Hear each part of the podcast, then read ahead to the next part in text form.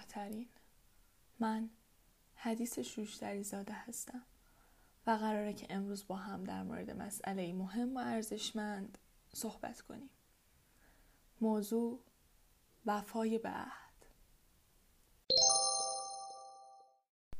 ابتدا بهتره که لغت به لغت این عبارت رو با همدیگه بشناسیم تا بهتر بتونیم در موردش صحبت کنیم.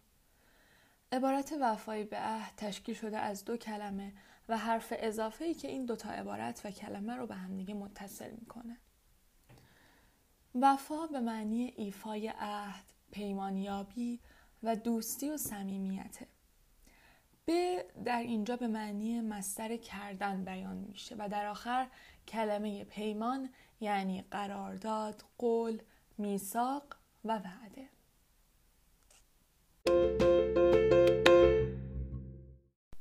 وفای به عهد و پیمان یکی از فرایز و از جمله آداب معاشرته. در کتاب آسمانی ما هم و همینطور در روایات به این امر به عنوان یه امر خیلی فوقالعاده اهمیت داده شده. همچنین کسایی که ویژگی وفای به عهد دارن دارای علامات ایمان هستند. عهد و پیمان یکی از قوانین بین المللی اسلامه. و هیچکس حق نداره به عهدش بیوفایی بکنه. حتی نسبت به کفار. خب در مورد همین موضوع ما یه حدیث داریم از امام باقر علیه السلام که میفرمایند خداوند در سه چیز بر هیچ کس رقصتی نداده است. یکی از اون سه تا چیز وفای به در مورد نیکوکاران باشد یا اهل گناه. این حدیث منظورش از رخصت ندادن چیه؟ اینجا این حدیث داره میگه فرقی نداره که طرف مقابل شما نیکوکاره یا اهل کنه شما به عنوان یه مسلمان حق نداری نسبت بهش و نسبت عهدی که بین خودت و اون شخص هست بیوفایی کنی و پایبند قول و قرار خودت نباشی. و یا در جای دیگه داریم که میفرماید به عهد خود وفا کنید که از عهد سوال می شود تو روایات هم به موضوع وفای به عهد و پیمان خیلی توصیه شده. حضرت علی علیه السلام فرمودن ان الوفاء بالعهد من علامات اهل الدین. وفای به عهد از نشانه های مردم متدین است. و یا تو حدیث دیگه ای از رسول خدا صلی الله علیه و آله و سلم داریم که میفرمایند لا دین لمن لا عهد له. کسی که پایبند به عهد, به عهد و پیمان خودش نباشه دین نداره.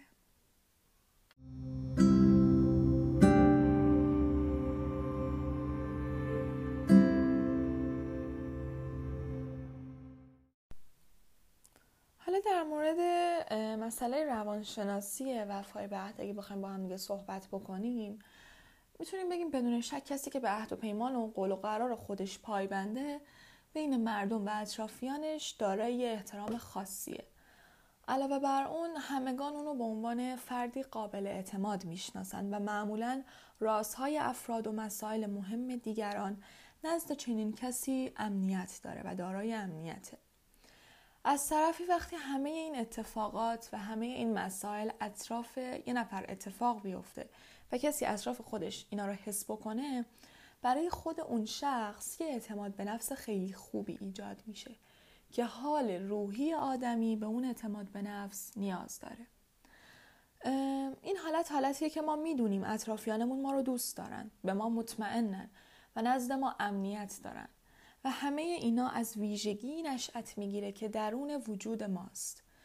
و خب این حس رضایت ناخداگاه انتقال داده میشه و وجود انسان رو بیدار و خوشنود می‌کنه.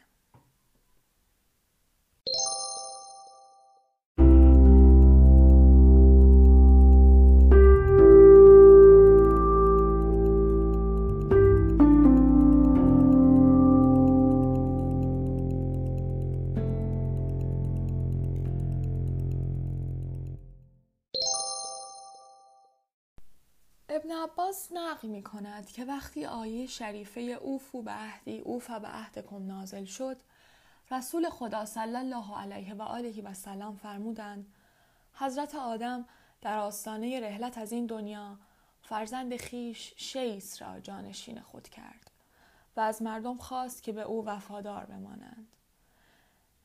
ولی پس از مرگ آدم مردم به عهد خیش وفا نکردند و سپس فرمود من نیز به زودی از میان شما می‌روم و با شما درباره علی ابن ابی طالب عهد میبندم و به تحقیق تجدید عهد می‌کنم درباره علی ابن ابی طالب که هر کس عهدش را بشکند خود را شکسته و هر کس وفادار با آنچه خداوند با او عهد بسته بماند به زودی اجری عظیم نصیبش خواهد شد.